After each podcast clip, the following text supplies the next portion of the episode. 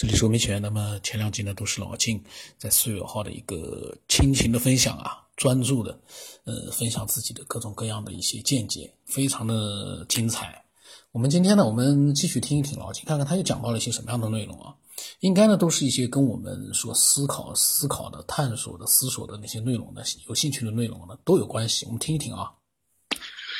就比如像像动物界啊，就现在的动物界，这个包括。呃，现在各种动物啊，就是它们实际上是走的这条路，就是我在演化过程当中的一些习性模式形成了，呃，它的一个能量流，能量流是完全按照它这个单独适应环境的这么一种呃启动方式，它在周而复始的再去投胎，啊，再什么，它就是它永远延续这种种，它它这里习惯，就这毛病。所以你生出来的东西，它都是按这个，因为它是多年形成的一种惯性、一种习性，它可以，呃呃，指导你这个身体，它就是这么发展。你说你鱼的，它就是按鱼这么发展，它它是惯性，就是它内在有一种能量在驱使它，必是这样的。它按它按能量复制，按你这个，呃，这个这个原来这个模式复制。那么科学家发现的 DNA 这种东西，只不过是这种能量模式。在你的细胞内核里边的，呃，一种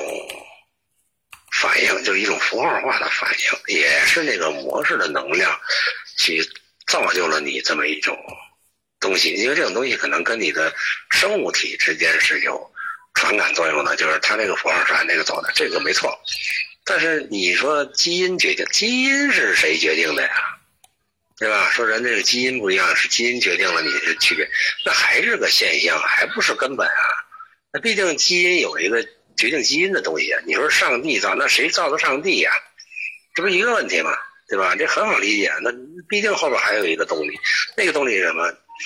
就是能量的惯性。那好了，现在开始咱们说人啊，人我觉得是比较特殊的。前面节目我也说到这个人。人呢，确实他有一个正驾驶、副驾驶的问题。也就是说，你如果说按人类按照它的自然发展模式，也就是说，它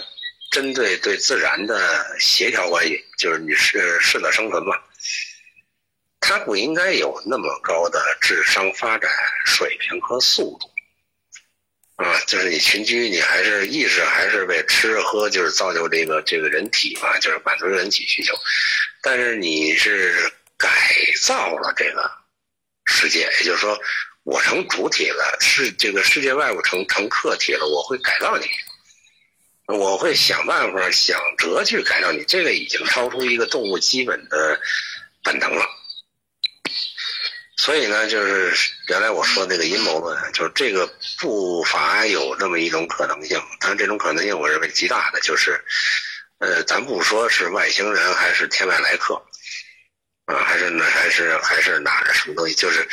他一定有一个更高层级的灵魂，或者叫智慧体，或者叫高能量体，就跟咱们这个人体的一种能量模式，他这个能量模式比你强，比你高，啊。然后它再作用到你的这个呃人体之内，这样的话，它就是你原来是一种习性的模式，是生物的习性模式，那么它呢本身又带着一种高智慧、智商的那个模式或者文明的模式进入到你体内，它会改造你这个老模式，它会激发你就修正或者激发引导你老模式去往高级发展。所以照这个理论来说呢。那可能我们都是外星人，也就是人类，就是外星人啊！这个地球上原来没有人类啊，打这个呃外星人移民到地球上来以后呢，他就就是等于进入到我们人体之内，去改造了我们的这个呃能量模式，所以把这就比如借用了一个叫做类人猿的一个动物，嗯，然后他就改造了他的这个这个模式。就是能量运的模式，也就是说改造了他的灵魂，然后你逐渐就升华了，就变得越来越进步。因为那个是他，他的能量体呢是，呃，比你这个要要要高级的多，或者呃智慧的多。他会指导你这个身体，那么就是说你这个人体的一些变化，可能都由你这个内在的这个模式去修正的。比如说这个灵长类动物都有毛啊，有尾巴有毛，是吧？呃，但你没有，人没有啊，人人没毛了，进化半天没毛了，没尾巴了，然后，呃，又出现各种肤色，你看哪个猴是黑猴，哪白猴，这这肤色，这个反正有很多可以就是不好解释的东西。我认为从这个呃智慧体有导向的、有目的性的来去改造人类的灵魂。呃，或者说就是他替代了你的灵魂，或者他这个呃改造了你的灵魂，这都是有可能发生的事情啊。然后你才呈现出一个呃不一样的、突飞猛进的这么一个啊趋势啊，你你你才成为这个地球上的主宰。呃，因为你的地球上的这个智商能力啊，比其他动物这个高的不是一点半点。啊，就是包括你造作出来的一些非自然的东西，啊，所有的动物都是在适应自然，它没有去改造自然，也只有人是利用自然改造自然，有这个能力。那这个能力，呃，你跟现在地球上，包括历史上这个所有的动物进化来说，呃，其他除了人之外的动物。没有进化到一个它有改造自然的能力的水平上，它只是适应这个环境。我觉得适应环境这是呃正常的，就是你包括动物、植物，在这个地球上，它都是以环境来协调、来配合环境生存的。只有人不是，人是主动破坏环境和糟蹋环境的。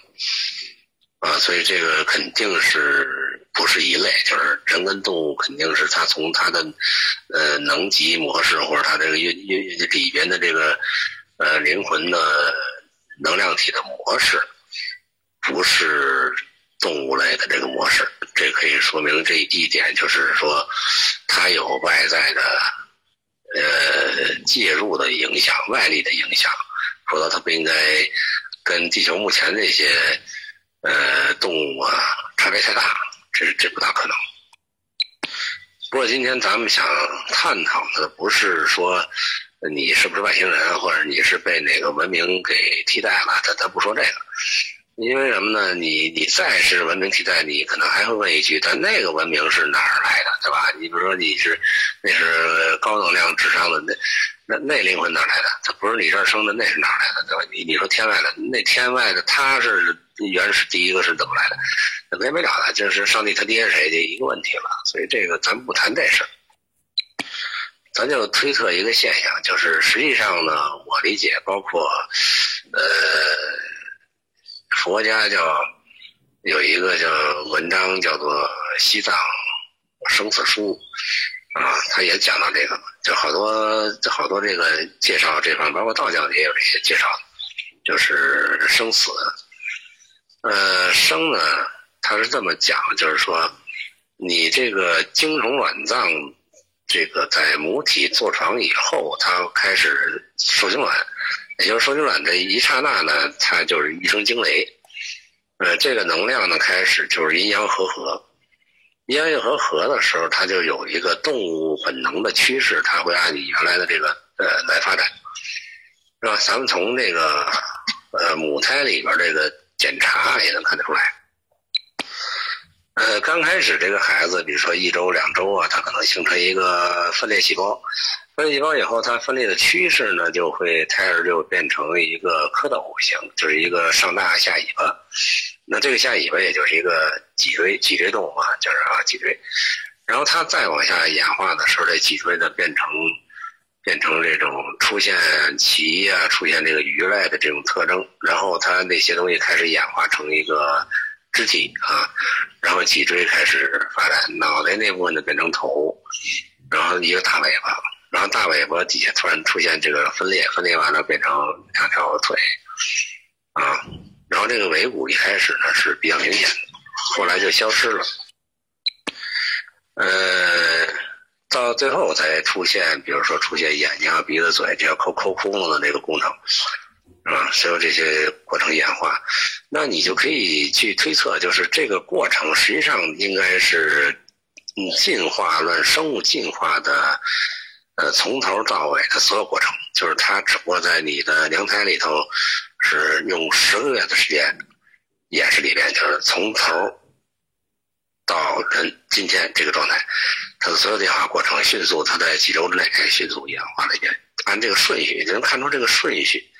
啊，他按这个顺序来演化的，也就是说，过去他的历程是经历了这些历程以后，他最后演化成人，这很形象啊，很看这个很形象。呃，但是你注意到观察这个孩子，呃，胎儿呢，他在什么时候开始出现意识啊？比如说他开始动，或者他开始有表情，或者开始有这个。呃，情绪呀，这你在胎胎胎里边，你都能感觉到啊。比如有的好动啊、好静啊，有什么这个，他他是都有反应的。那这个是什么过程呢？从这个生死书啊，或者佛家这个理论来讲呢，实际上是它是一个自打你一坐床一开始这个成为受精卵的时候，一结合的时候呢，呃，它就感召，它实际上在发出一种信息的感召。也就是说，你周边的一些一些这个灵异啊，或者灵魂啊，这东西，你满世界都是。你现在没看见，假你你要能练到这，一看见，你满世界都是啊。嗯，他这个他也是根据缘分来的，就是姻缘也是一种引力场的作用。就是说，那老金的分享呢，真的是非常精彩啊。我们下一次再听听看他更多的一些分享。那么，欢迎哦，更多的人呢。能够像老金和其他的一些分享者一样，能把自己对这个世界的认识啊分享出来。我们要把这个节目做成一个搞脑子的节目，就是有强大的思索能力的人去分享他的思索。这样的话呢，这个节目才会更大的发挥它的价值。我们要让能够思索这个世界的奥秘的人、奥妙的人，能够。用这个节目去领航他们的思索，或者说是让他们得到一些参考，然后呢，我们也能够得到他参考思索之后的呃更多的反馈的分享。这样的话，这个节目才有意思。因为虽然我说这个节目呢是娱乐性的节目，但是其实呢，呃，我觉得啊，你能去思索的话。是一个娱乐，同时呢，汇聚起来，那就不是一个简单的娱乐，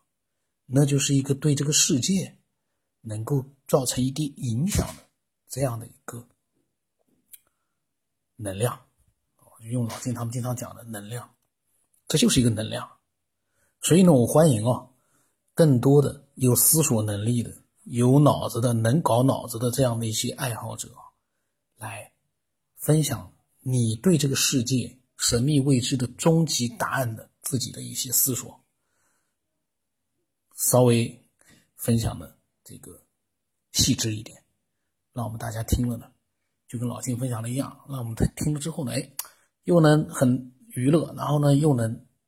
很有启发。我的微信号码是 b r v s 八不浪声八，微信名真的是九天以后，然后呢就是添加了之后呢，你就可以自己直接分享就可以了。呃，不一定非要确认我是谁，这个微信号码和名字，如果两样东西对在一起都还不能确认我是谁的话，这个微信就太没用了。呃，然后呢，就自由的分享就可以了。然后我会把它呃录出来，然后在录音的过程当中，如果我有想法，我也会真实的把它表达出来。我不会去呃这个违心的、虚伪的去恭维每一个分享者，说每一个分享者的好话，讨好每一个分享者，那个不会。我会发表自己真实的想法，可能会让分享的人还会有点不爽，但是这个不爽你要明白一点，这只是我个人的想法。更多的听众可能对你的分享可能喜欢的不得了都有可能。那么今天就到这里了。